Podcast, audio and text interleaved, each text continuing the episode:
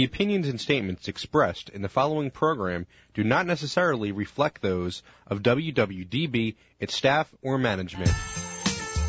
Inspirational women are increasingly popular in the news and media, but many go unheard and their stories are never told. Women to Watch with Susan Rocco captures the stories of many women who truly make a difference. Women to Watch is the vehicle for developing new leaders, encouraging younger generations, and in building self-esteem for future entrepreneurs. Good afternoon, everyone, and thank you so much for tuning in to another week of Women to Watch here on WWDB Talk 860. I am thrilled to be able to be in the studio after driving in and, and wondering if I was going to make it. Um, everyone knows we had a major storm here um, not just in Philadelphia, on the whole East Coast. So I have some staff in here with me, and we're going to get through the show. Um, full disclosure, I'm, I'm battling a little bit of a cold, so I'm going to try to get through the hour um, without having to step out and uh, have a coughing break. But um, couple of quick notes. One, if you're listening and you want to join in our conversation, we always love to hear from you.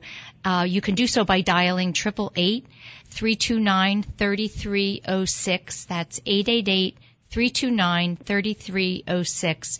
And be sure to check out our website at womentowatch.net so you can um, stay up to date on our lineup and all the great things that Women to Watch is doing.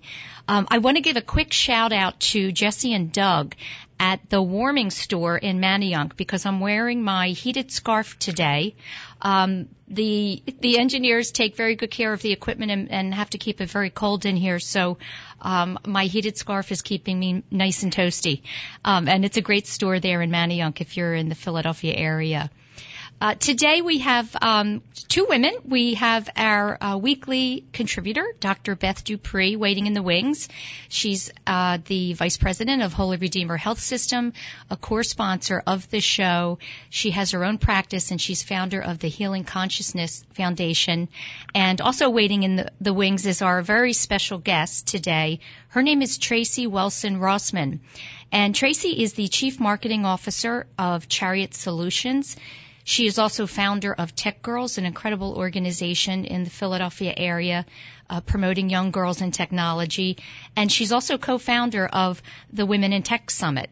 So we have a lot to talk about, and we're going to start with Dr. Dupree and, and catch up on her uh, work at the hospital and her practice and foundation.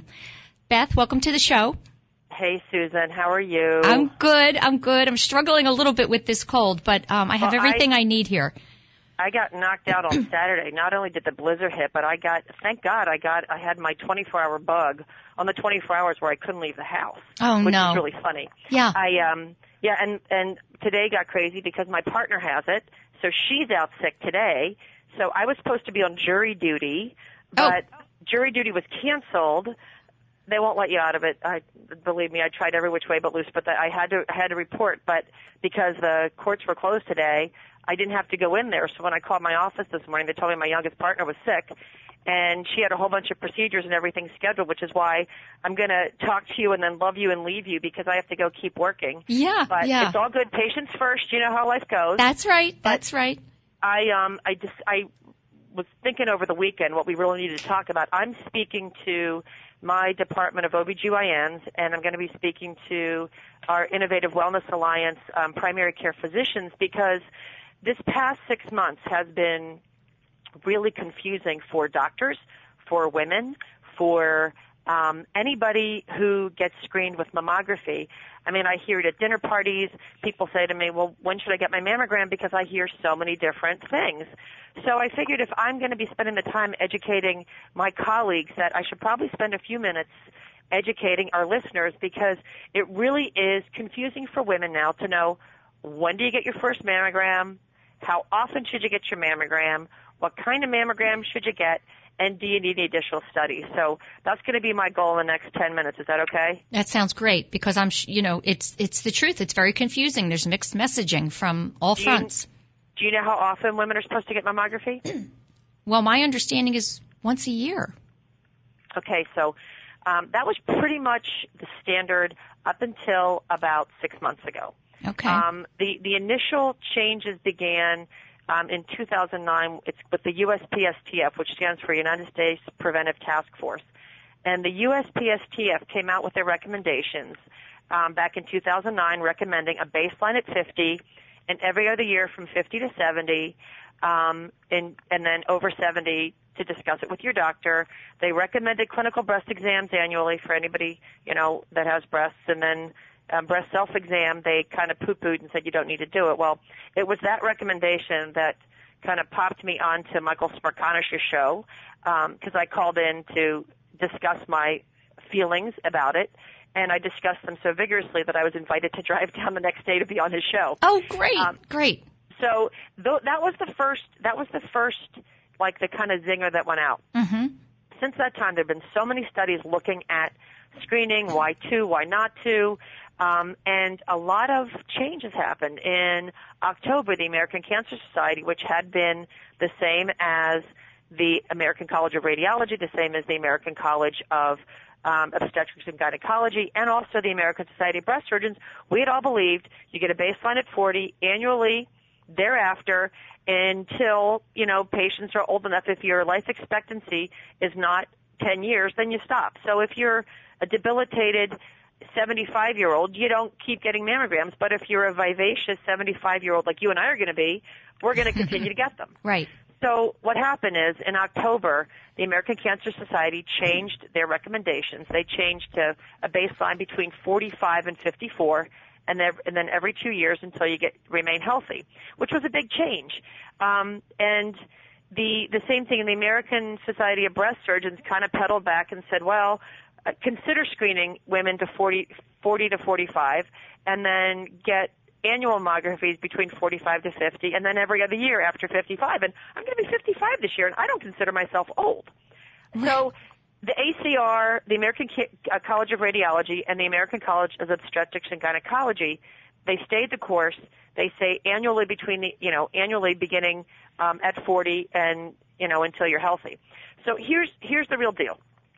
The reason why these recommendations changed um, is because they said that you know they know they you know everyone agrees that women between the ages of 40 and 49 are at risk for getting breast cancer. They know that getting getting mammography does decrease the risk of dying of breast cancer in that age group, but there's this whole big thing about this emotional trauma of going through a benign breast biopsy, which I don't really buy that. You know, I, I don't believe that there is the risk of the radiation exposure. I do not believe that this psychological thing of um, having they call them false positive biopsies, but to me, a negative biopsy not having cancer isn't really a bad thing.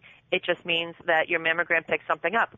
We also know that people who have mammograms and get biopsies that in the future they're they're at higher risk because their breasts are proliferative. So I think we're kind of missing the boat here, and I think you and I have talked about this before. The incidence of breast cancer is um, thought to be increasing by about 50% by the year 2030. So 15 years from now, we're going to have an extra 140,000 breast cancers. So mm. this to me is not the time to stop screening. That's right. So so uh, other things women really need to know. Number one is, you know, I think what's going to happen is some insurance companies may stop paying for annual screenings.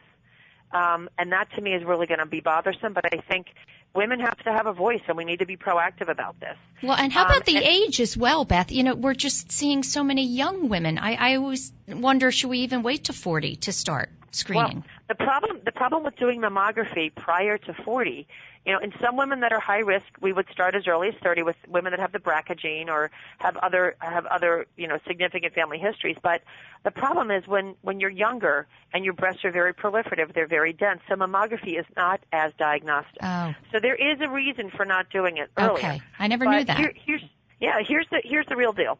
There's a, a process called tomosynthesis. We have this at Holy Redeemer Women's Care in Southampton, where I'm sitting right now, mm-hmm. called 3D tomosynthesis. And what it does is it allows us to see things better than we would be able to see with a two-dimensional mammography. The second thing is there's a thing called density in the breast, which is a it's a classification. It's classified um, in groups of A, B, C, and D. C and D mean that your breasts are very dense, which means that there's a lot of fibrous elements and it decreases the ability of a mammography to pick things up. So if you're listening to this show and your mammogram report says that you are density C or D, you should also be getting a screening ultrasound called an automated whole breast ultrasound. Our ABUS machine, we have GE ABUS, which is a wonderful, um, it's a wonderful addition to our screening. And what it does is it allows us to screen dense breasted women whose cancers are often hidden within the density. Mm-hmm. So women that are category C and D that are dense, it can be ordered with your screening mammography. It can be done at the same time. We do it all the time here at our Women's Center. And, uh, it's something that women need to know about and they need to be asking about it. And this is why I need to educate our doctors as well. Right. The can you send that is- information to me, Beth, so I can put it out on our social media? Just so they can, and women can ask for it? Absolutely. You Okay. can post it on the website. I'll send you the whole thing because I wrote it Great. out very nicely for the doctors. Okay, good. And the other thing is, you know, I saw a woman right before Christmas, um, very smart, you know, a nurse, knows healthcare, knows her body, knows everything. She said her breast breast just didn't feel right. She had a negative mammogram. Yes, it was dense. She had a negative ultrasound. Did not see anything different. And when I saw her in the office, I knew it was cancer. I knew it was cancer because even though her imaging was completely negative, and this is what women need to know, if there's something with your breast that doesn't feel normal, it's changing, something's not right, and your imaging is negative, you still need to have an evaluation. You Okay. still have to go because there are some cancers that hide. Um, they're kind of insidious. We, a lot of them are invasive lobular cancers, so they're not found on imaging very easily. Um, and the other thing is nipple discharges. When you have fluid coming out of your nipple, whether it's bloody or clear, if it comes out by itself, those are all things that need evaluation. And to me, you know, I, I think we do a disservice um, to women when we don't educate them about this. hmm And I also, you know, I my goal is to get all of, you know, all of the doctors that work with us to understand how, you know, these guidelines are so confusing because some women will use any excuse not to get a mammogram. Right. And, you know, now we have to be careful because there are some health programs and, and plans that are, you know, your doctors are going to get dinged if they're ordering studies, you know, that aren't necessary. Yeah. And to me, when the obstetrics and gynecology um, recommendations, the AS, American Society of Breast Surgeons, and the American College of Radiology are all recommending this just because two other organizations that are governor, government driven have changed their recommendations. We need to be careful about how we, you know, when and how we stop imaging patients because early detection is our best defense and it's our it's our best ability to get cancer um, at a curable phase. So Okay. All right. Great I'm off- I'm update and good soapbox. advice. Yeah, I know. I I, can hear it. That's all right. It's a good cause, and I'm sure Tracey will agree. Um, so Definitely. yeah, let's put that out. Um, just knowing that they should ask for this particular test alone um, is a great bit of information.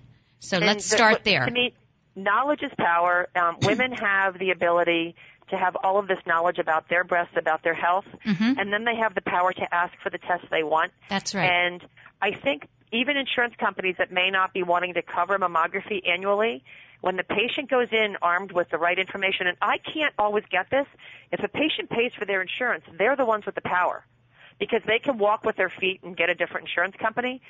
I'm the doctor that's on the other end of the on the other end of the receiving end, so the insurance companies aren't aren't nearly as willing to jump for me. right. Right. So okay. it is what it is. All right, Tracey, dear. Listen, you're going to have a great hour with Sue. I'm sorry I'm not going to get to meet you more, but as Sue knows, patients come first. And uh, today I'm pinch hitting, so I'm going to go pinch hit a little bit longer. Thanks, Beth. All right, take care. I'll talk to you guys soon. Have Okay. a great show. Bye. Thanks. Bye bye. Um, so let me just um, say again who our special guest this afternoon is. I'm really thrilled to have her with us and, and talk all about women in technology and young girls. Her name is Tracey Welson Rossman. She is a Philadelphia girl and she's Chief Marketing Officer at Chariot Solutions, uh, founder of TechGirlz, and also co-founder of the Women in Tech Summit. Tracey, welcome to the show. Good afternoon. How are you? I'm great. I'm great. I, you know, you and I connected quite a while ago, so I'm thrilled to to finally have you on the show and get to pick your brain a little bit about the work that you do, um, and also share your story, which is what Women to Watch is all about. Find out what led you to uh, this field of technology and helping young women. Um, one of the things I read about in the information you sent to me was that when you were young, you had absolutely no interest in technology. So I, um, I'd love to hear a little bit more about that and what kind of precipitated your interest in the industry. Uh, well, the the funny thing is, is that my dad um, was a programmer um, his first job out of college, even though he was an economics major. He actually used to program um, on cards, on punch cards, and he um, he has he was in technology, um, creating big systems for insurance companies uh, until he retired. Um, so it's just funny that um, I didn't get into tech until he was well out of tech, uh, and he would come home and tell stories about like, you know, there's going to be a PC and everybody's home and computers are going to talk and we were like what are you talking about? Punch cards kids don't know what punch cards are. So um but i do have to say that one of the things that he did because i i was very interested in a career even early on no matter what it was um the women he didn't work with a lot of women um, but uh, one of his very good friends, who he worked closely with through the years, he made sure to bring home. Uh, so I get, would get to meet her and and have a representation of um, a role model of somebody who was a, a woman who was uh, working outside the home. So it was. Um, I always think about that, like how he was supportive in that way. Yeah, that's a great example. Always, you know, especially from dads, I think, for their daughters. Um, but getting, I, I was a retail management major. Um, I worked at Strawbridge and Clothier. I worked at QVC um, when it when it was pretty early on. Um, I, I mean, I guess you could say that's sort of being in tech at that point, but I mean, I didn't really look at it that way. Um, I went on to um, sell uh, direct mail advertising. Basically, became an entrepreneur in managing my own territory. Then uh, my husband and I bought a business um, and ran. I ran that for a while, and I mean we used technology uh, to run the business, but it never really. I never really thought about it as, hey, I'm using computer and this is tech. This you know my my business is tech enabled. Just never really crossed my mind at that point. Mm-hmm. Um, after we sold that business, that's really when um, my next job was working for a software company um, where I met uh, the current core team of um, Chariot Solutions, and that's when I really became a woman in tech. I was uh, selling and marketing the software product, um, and you know it was it was a much different world than I had been used to previously. Yeah, and what year was that, Tracey? That you first started um, with Chariot? I've got to think back. Uh, 99. Oh, okay. So quite a while ago. Yep.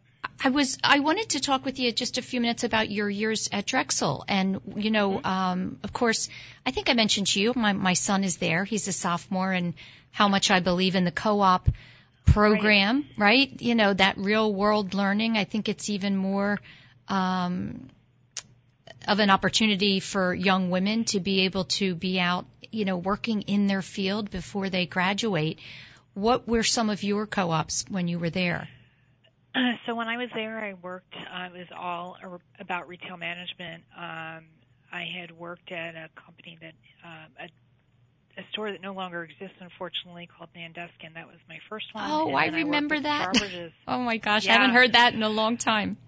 um, it was. I got to work with some beautiful clothing. Um, yeah. And then I worked at Strawbridge's for the next uh, three co-ops, um, if I remember my math correctly on Yeah. how many times we did this. um, and then went directly to them. So um, I worked in different departments. Um, the f- the funny thing is, is I, I think we said I told you this, but my my older son is there. Yes. Um, so uh, you know, uh, we having hands-on experience, um, whether they're boys or girls, young men, young women, is really important. And um, you know, a definite plug for uh, my alma mater that um, really got hands-on experience, really good hands-on experience. And I know that my son had um, has had two, uh, one internship and one co-op experience that has, that has just been great.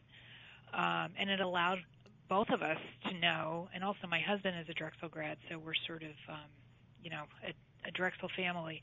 Um, just having that experience, um, letting you know that what you're thinking about going into, what you thought uh, about going into, is actually what it really is. That's right. And it's okay, you know. And if it's not, if it doesn't match up, it's really okay to change. That's right. Yeah, it's almost about learning what you what you don't like than what you think you like. Uh, my son Christopher's actually working at SAP right now, so he's having just a tremendous experience um, and really getting to see uh, if the field he he wants to be in is is the right one for him. Right. Yeah. Right. Very important. It is. Tell me, um, Tracey, was there what was the moment, if there was one, where you know you decided that we really needed to um, put together some type of organization, resources, educating for young girls um, to go into the field of technology. I know, you know, it's it's typically, and we're always using, you know, a broad, you know, painting with a broad brush when we say these kind of things, but that, you know, most girls don't think it's cool to be in technology. Um, was there an experience that you had that kind of precipitated your decision to start TechGirlz? Um, it's it's not like one particular thing, um, and it's certainly there was there was nothing bad that happened. Mm-hmm. I want to make that clear to me to to you that um, that was like, oh, I've got to change this. Um, from the time that I had children, um, I think I became an even bigger advocate of supporting women in the workforce. So um, that's always been a passion. Um, I think that that's culturally something that we that we need to think about. And even though it seems like we support women in the workplace uh, as as a country, there's many things that we need to work on. Um, so I I just sort of move that along to understand that within technology. Remember, I was coming from a world between retail management and advertising sales where it was pretty mixed of men and women, and sometimes a little bit more on the female side. Um, and then I get plopped into this world, and it's starkly different. And I didn't really understand. Um, technology, as I was um, beginning to learn, was really exciting. It was mentally challenging, um, at least uh, as we moved into from a software uh, product company to what became Chariot today. Um, and we're in consulting. We get to work with all different types of companies, and it's it's really exciting. It um, is, and, yes. And I get to work with some really incredibly smart people. So I wasn't getting why there weren't more women here. Yeah. um, it just it wasn't um, you know, no pun intended, it wasn't computing. Um, and the women that I was meeting um, were more what I term periphery, and I don't mean that in, in a negative way, but um, women who, like myself, were in sales, marketing, HR, um, a lot of the support roles, and not in the software development side, not in the uh, the, the true, very more technical side. Um, so I was doing some research a little bit here, a little bit there, asking people. Um, I also like to just sort of, as I sort of go back and think about how this became what it is um, and why it became what it is, I realize that I, I'm in a unique position. Um, I work with um, all these developers. I have an understanding of you know what drives them. Um, I also we've been um, blessed to have been early on in the open source software world. I don't, and if you're not familiar with open source, it's um, how a lot of uh, the change in the way that software is developed happened because there are a lot of uh, people who got together on different projects. I'm really simplifying this, um, but they got together on these different projects outside of um, you know large companies this was just something that they had a passion for they wanted to fix a problem and they got together and um, worked together and created these f- free tools and technologies that that um, developers could use um, and the way that they did this was just um, very very different than the regular regimented way of developing software um, and it and it's just changed the way that um, the industry works now. Um, that that could be a whole different whole other show, Susan, just about how and I appreciate uh, your open simplifying software it. Has, yeah. well, how open software has changed our culture, even. Um, sure.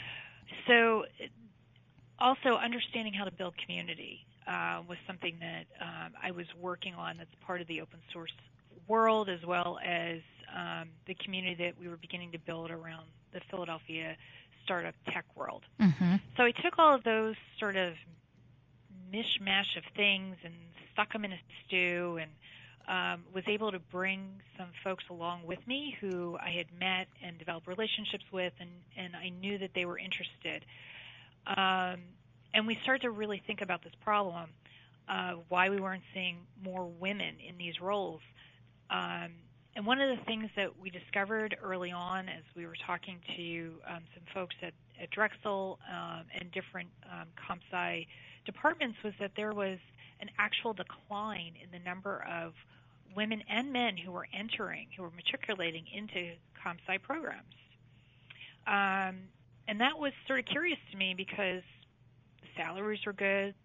It was pretty stable uh, six or seven years ago. I know after the dot com boom, there were a lot of layoffs, but things have very much changed. Um, and I started to think, well, if people aren't matriculating into college, something's happening in high school. And we were able to find two different studies that showed that um, girls were actually self-selecting in the tech careers around ninth grade. Um, and that was very curious to me. Like, why was it at that point? And these two studies basically had the same, they were five years apart, but it was the same sort of things that were driving girls away. Um, the image of uh, what a technologist looks like or, or scientists, um, the way that we treat smart girls and smart women in our society, how we don't always encourage them to pursue science, technology, engineering, and math careers. Um, and especially in technology, science has gotten a little bit better. Um, how um, parents and um, teachers are really unaware of the different careers that are available. Um, now in technology, it's the way that we portray a tech career is really old school. It's not just sitting in front of a computer. That is part of it, but it's not all of it anymore. Um, certainly not like what my dad was doing in uh, the early 60s with the punch cards. Um, much, much different.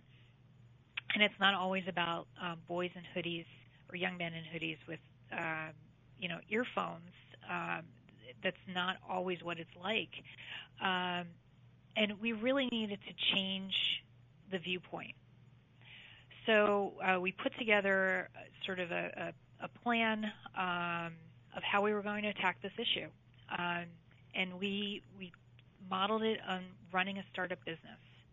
Um, so we're a little. We've got a group of people who have no uh, nonprofit experience and and very little uh, education experience, and we came together to put to create this delivery model um, and this idea of understanding what was preventing um, middle school girls from really understanding what they were missing out on.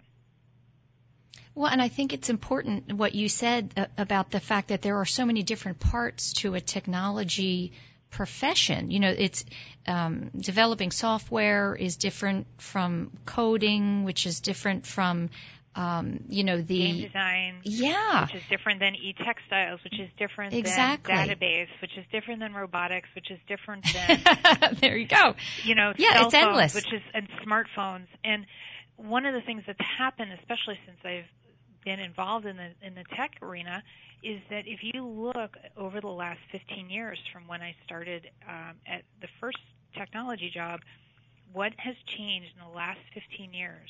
Cloud computing was not even a thing then. And now it's everybody has at least an idea that things are up in the cloud. Mm-hmm. Um, you know, so that's another piece. And we don't know what's what's going to be in the next five to ten years. Things are going to continue to change very quickly, very you know, very quickly, very quickly. Um, Tracey, you know what? We have to take a quick break for um, our sponsors, and when we come back, I want to talk to you about why you think it is so important to mentor and guide the next ge- generation of young girls. We'll be right back.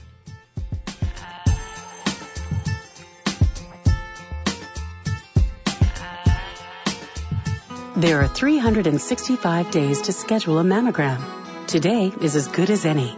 Holy Redeemer Breast Care makes it easy. We offer the latest technology like 3D mammography and automated breast ultrasound that help find cancers in dense breast tissue. Plus, our same day readings mean same day peace of mind. Make today the day you schedule a mammogram. It's easy to request an appointment online at holyredeemer.com slash mammogram. Since 1858, Mount St. Joseph Academy has been educating girls to be leaders, founders, and independent thinkers. Students are taught to be collaborative, courageous, compassionate, confident, and spiritual. In this student centered environment, the young women are transformed by recognizing their own potential and are encouraged to use it to make a difference in the world. To learn more about Mount St. Joseph Academy, go to www.msjacad.org or call 215 233 3177. That's msjacad.org or 215 233 3177.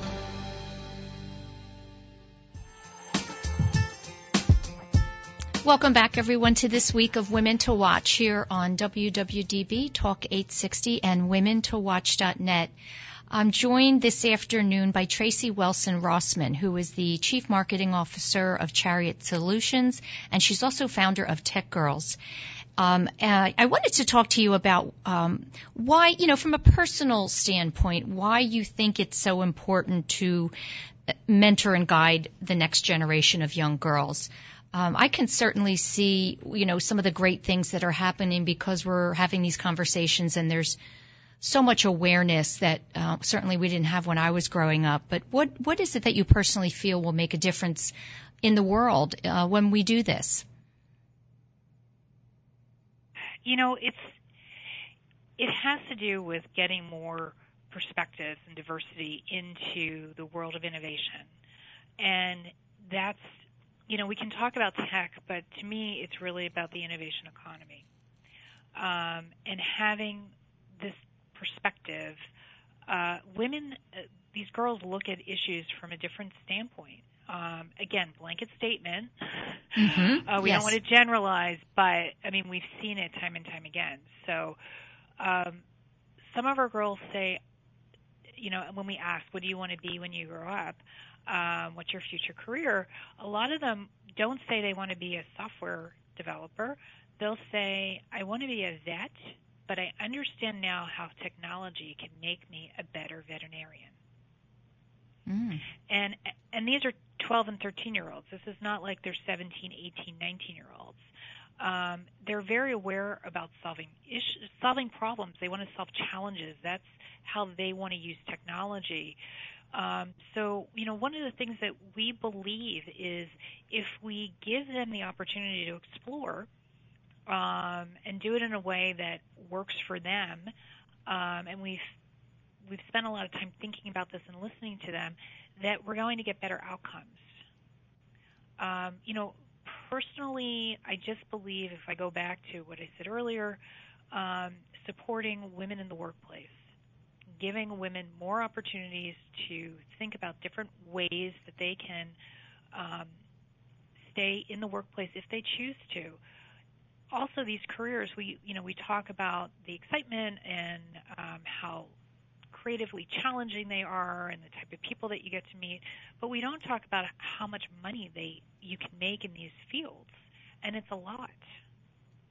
So allowing women to uh, work in fields that pay more money is also about economic freedom. Well, and also, you know, because women have such a, I think, just a natural desire to solve problems, big problems, you know, mm-hmm. world problems. If they're doing well economically, they're going to have opportunities to do that. I yes, I agree. Um, the other thing um, that we'll continue to see within this type of field is now not all jobs have this, but there is a flexibility in terms of um, being able to work from home. Yes. Um, we, you know, we run into a lot of um, software developers. This is just one example, um, who are um, they're freelancers and they work. Um, maybe they'll only work three months out of the year. They may take some time off.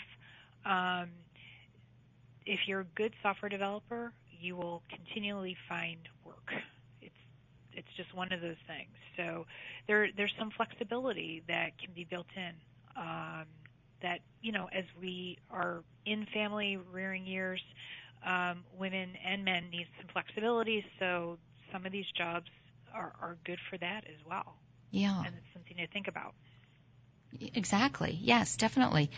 Um, Tracey, being in the technology industry yourself, I wondered if you have some thoughts about something that you'd like to see as far as trends and what's coming around the corner. It seems to me there's something new every day. There's certainly a lot of things being worked on that we don't know anything about. Um, and then, you know, one day we wake up and look at the news and there's some, you know, uh, incredible new, new tool um, that we can use both for professional and personal reasons. Is there something that you would like to see from a technology standpoint um, with respect to that? Wow, that's a tough question, Susan. um, My, I guess you know, I thought that that's all you do is dream about the next, you know, yeah. the next tool. Well, we, you know, at Chariot, our our staff is able to help companies make some of those dreams happen from mm-hmm. the software development side. We definitely are seeing some interesting trends around um, home automation, um, some things that we hadn't thought about. Um, wow, that's a really tough one.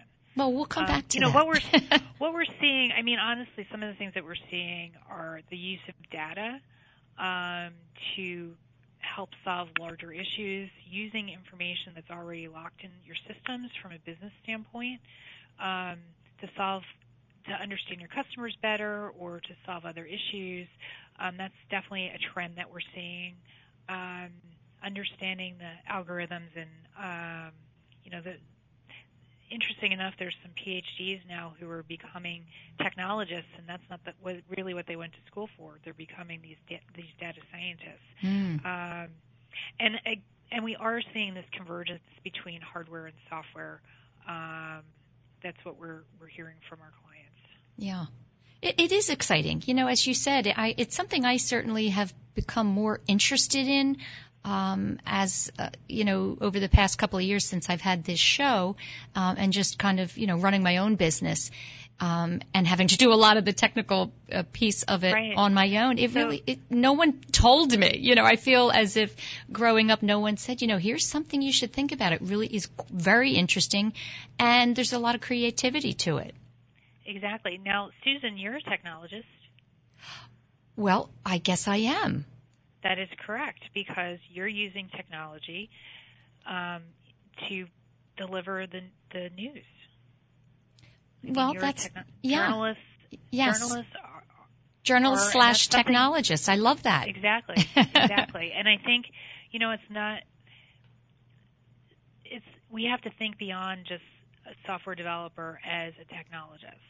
Yes. The the title needs to grow and there's within technology just like within marketing right now there's so many different flavors. Marketing just used to be you know there there was a small track but now there's all social media um, and there's various things within social media, various tools that you have to be expert in and there's your website and right. there's all these different ways of delivering your message that didn't exist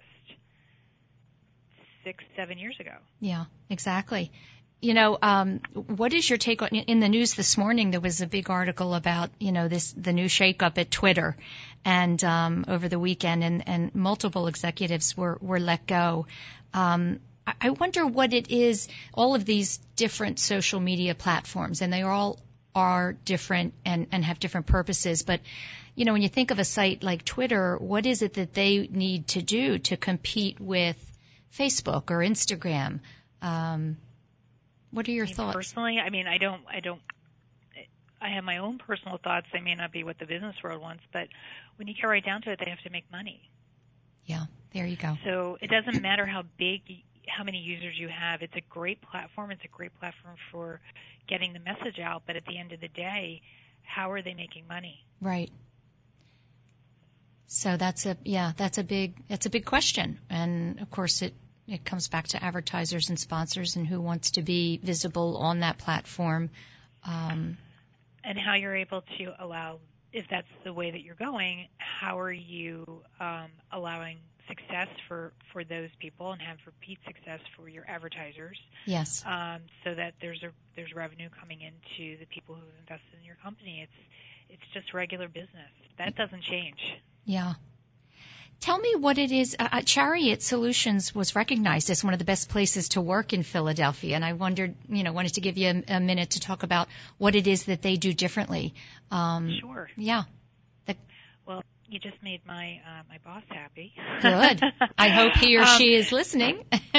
um, so when we were founded, um, we were moving from this this other company, and one of the things that we had taken this core group um, and we really thought carefully about how we were forming the new company. And um, at that point, the way that we um, put our company together was a, much different than a lot of consulting firms on on the East Coast. We were really based more on what I term a West Coast model. I'm putting that in quotes. Um, it was the technologists were um, driving the business versus the salespeople um, and and that's a little bit different. Um, so our our goal was to have the best of the best, um, creating um, the best software for our clients, um, and hiring these folks who, at that point, we were very early in the Java space. Um, these folks really may not have been interested in just staying in one company for a short period of time working on a product or wanted to learn, they wanted to grow, they wanted to explore, and we set it up for them in such a way that we're able to do that. That we were that we put together this group of technologists who um, are constantly learning and able to deliver the um, really um, forward-thinking technology solutions for our clients. Um, and we're allowing them to work together. It's very interesting here. We have some we have the smartest people that I've ever been able to work with. It's great. So you would think that having all of these really smart people, there'd be all these really big egos. Mm. Um, but there's not. It's the type of person that we hire as well. It's not just about can you do the technology. It's also about the type of person that you are. Yeah, that that's and, very important. Right. And how are you going to interact and work with the rest of the team? Exactly. Yeah. And I think that's really important. Um, so we have all of these um, people who could be the big fish in big ponds all working together. And um, one of the things around technology is that even though we're working in Java and these all, all these different open source technologies, um, each of the uh, the technologists here, all the consultants here, have sort of an area of specialty that they like. So almost everyone is an expert in a different area so everybody learns from each other and everyone can teach each other. Yeah, that's that's the best way um, to be working. You know, we, we use the term collaboration on the show all the time, and uh, you know, it really is um, one of the most important elements of um, any company business, whether small or large. That everyone is working together, continuing to want to learn and be the best. Uh, and as you said, lacking ego is you know, is a great way to to be doing it in um, you know the best possible environment. And um, if you allow me one more comment on this, one of the things that's really important to us is how we hire. Um, it's not, like I said, it's not just about who can who can write the best code. It's also is this somebody that you want to work with. So um, we we really don't work with outside recruiters. Um, our folks are the ones that actually do all of the interviewing. And even though it takes a longer time to find the right people, it's really the best thing to do because we, you know, we spend a lot of time figuring it out, but we also wind up having, you know, a, a really high retention rate and a long retention rate of, of our folks. Yeah, that's terrific because then you have that loyalty. Exactly. Yeah. Um, let's get back to the TechGirlz for, for a few minutes. I wanted to find out what are the you know actionable things that you're doing with these young girls um, Sure. that are members. Sure. So um, what we're doing is we um, we create these short interactive workshops, and we're getting um, IT professionals, and now we're also getting uh, folks who have the uh, IT background, so they may be college students or high, high school students, Mm-hmm. um, to teach. So um, when we first started, TechGirlz was putting on all of these events, and over the last uh, two years, we've been flipping the model a bit and getting more people who are either part of a company or they're doing it on their own, um, or they uh, just are raising their hands and saying they want to teach, and they they work with a group um, like a group of Girl Scouts, um, and we we're doing a little volunteer matching, but we're doing less of our own events and having more people do events on their own. So we're we're giving our materials out for free. We created um, this program called Tech Shops in a Box. We have all these lesson plans, which are called Tech Shops, and we put them in a virtual box, um, which has an operations playbook. When you open the box, it it gives you all the tools that you need to run your own um, tech shop. That's very cool. It is very cool. Yeah. we're really proud of it. And Yeah. over, we've been doing this for, uh, we're in our fifth year, Mm-hmm. and we're really proud to say we have close to 30 uh, tech shops. They're uh, free to use. Um, That's one of the best taken- parts. That's Exactly, they're Yeah. free. Uh-huh. Um, we've got to figure out our revenue model. We're working on that. Um, but over the last um, over the last year, we've increased the number of girls that we've been able to reach um, through this this delivery model, and we believe that this year, this school year, uh, 2015-2016, we will work with double the amount of girls in one year than we have over the last four years. that's fantastic. It is fantastic. and yeah. we're not only working in Philadelphia Mhm. because this is virtual, anybody can come in, uh, sign up, and get an idea of the type of materials we have. So we've we've gone national, and we've also um, had tech shops in a box that have been run internationally. That's that is terrific. And I'm I'm guessing any you know if if one of our listeners has um, a daughter that that she feels would be interested, if they go to techgirlz.com, they can get all it's the actually information. techgirlz.org. oh, dot org. Yes, yes. Dot org. Dot org. Um, so here, so it, let's let's talk about who would come to our site. So Great. if you volunteer, um, you would just go to Run Your Own Tech Shop, um, sign up, and we'll get you trained and help you figure out whether you want to run your own tech shop or work with one of our organizations that come in. If you're an organization and you have 15, approximately 15 girls that you want to have um, learn about different technology, um, go to run your own tech shop, sign up. Um, and if you're a parent, what you should do is um, sign up for our newsletter, and we'll be sending out information. Um, and if you don't have a, TechGirlz Tech Shop that's running in your area, sign up for Tech Shops in a Box, run your own Tech Shop in a Box, and we'll get you on the list. And maybe they have 15 friends, or they have a, a company who would be willing to um, to to run one. So there's multiple ways of getting these materials taught and inspiring these girls. And one thing that I would like to say is, um, what's our impact? So we did a survey. Uh, we did a survey two years ago. We just did a, completed a survey last summer. And one of the questions we asked: Are you more likely to consider a career in technology after attending one of our workshops? And um, we were at 70%, and now we're up to 86%. Oh, that's great. That's fantastic. I wanted to ask you if you have any, uh, and it might be too early, but a, a success story perhaps of, of one of the girls that's gone through your program and, um, you know, is, is doing some great things. Well, we do. Um, we have we had a couple of girls who are a little bit older, but um, we have our first. Um, she's now a sophomore over at the Worcester Institute of Technology. Um,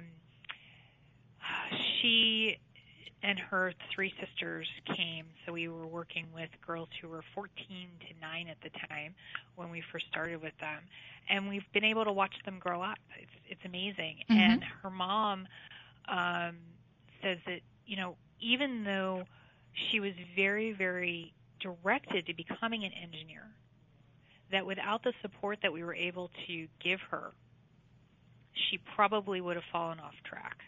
Mm. And you know that's one of the success stories that we like to talk about. Um, you know, we're getting girls who definitely are identifying as as interested. So. Uh, one of the things that people ask us are, you know, wouldn't they have gone on to have a tech career? And we don't. We believe that there's so many drop-off points that stop them, derail them from continuing. That what we're doing is allowing them to see, uh, meet other girls, and create a support system, and meet women and men who want to help them uh, along um, with their career choice, um, and also give them the confidence to know that they they can do this.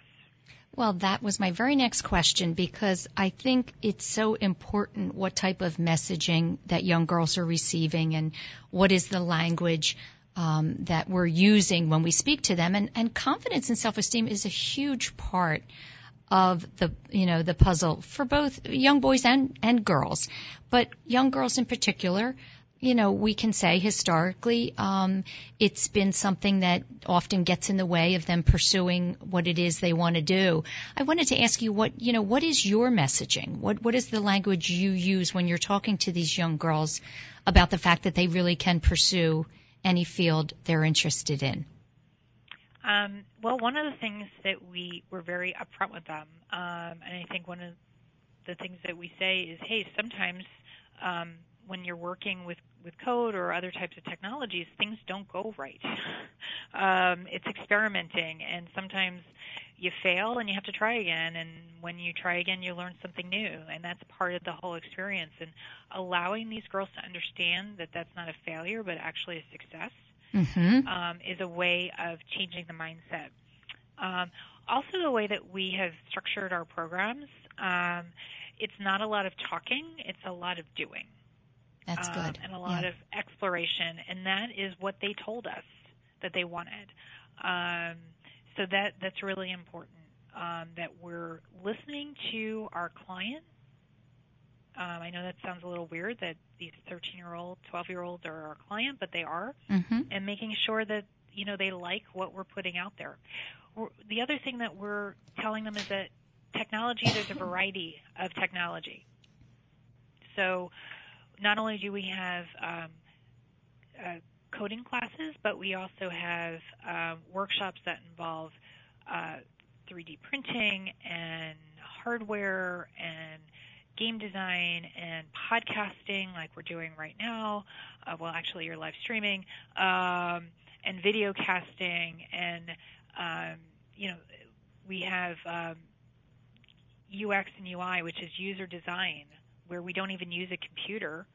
Um, they're actually designing um, a mobile app with pen- pencil and paper. So we're allowing them to see the options. And I think that that's really important that there's choices and that there's various ways, and sometimes they tie together and sometimes they don't.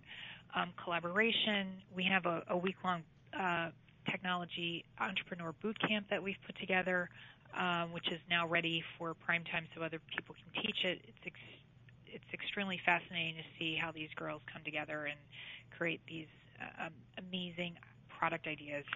Um, so, and I think you can hear the passion in my voice around this. Yeah. Um, well, here's an idea. The messaging Yeah. for us is really important. Yeah. It, it is, and you know, unfortunately, they get some horrific messaging, you know, that comes Yep. from all different directions. But maybe, and maybe you're doing this already. But you know, how about a platform where the young girls themselves go out and speak to the other young girls and tell them how much fun they're having and how cool it is the work that they're doing. Well, Susan, it's funny that you mentioned that. so we're we're getting to a point now where some of our girls are older, or we're getting girls in high school who who are self-identifying and they want to do something, and there's no place for them to go. Mm-hmm. So we're allowing them to be um, teachers, to be instructors. Good. Yeah, I think the you know young people So talking to young people is, is very effective. But we're we're allowing them to be the teacher. And i think that that's important because it increases their confidence because they learn they're teaching what they know which Mhm. allows them to further learn what they're that they're experts in. Um, and it, they're also role modeling for these for the younger girls and it's great. Um, we're just starting with this program so uh, you know we're hoping to roll out the student uh, partnership for high schools and colleges um, we're experimenting this spring and we're rolling it out. So if anyone's interested, please sign up. Good, good. Yeah, and yeah. Keep me posted on that so I can, you know, share that information that uh, and the updates. Um, I'm going to, of course, follow up and and put all the information out there and links. But just so the listeners know, um, TechGirlz is is T E C H G I R L Z. So it's not. G I R L S in case they're looking for you. Um, and just yeah. Um, in the in the last minute or two that we have, Tracey, I first of all I wanted to know you're involved in so many different things, and I, I commend you for that. I think um, how wonderful for you that you're working in a field that you are passionate about and you love, and you're giving back at the same time. Do you have any other you know future goals or plans outside of what you're doing? Um, just keep figuring out how to take the the passion that I have in my life and and put it out there. And I've been very fortunate to meet all these great people um, who allow me to do what I do. Good. That's great. Listen, I thank you so much for for telling your story today and the good work that you're doing. We appreciate it. Thank you so much, Susan, for your time today. Thanks, Tracey. That's it, everyone, for this week of Women to Watch. Make sure you check out our website at womentowatch.net, and we'll be back next Monday.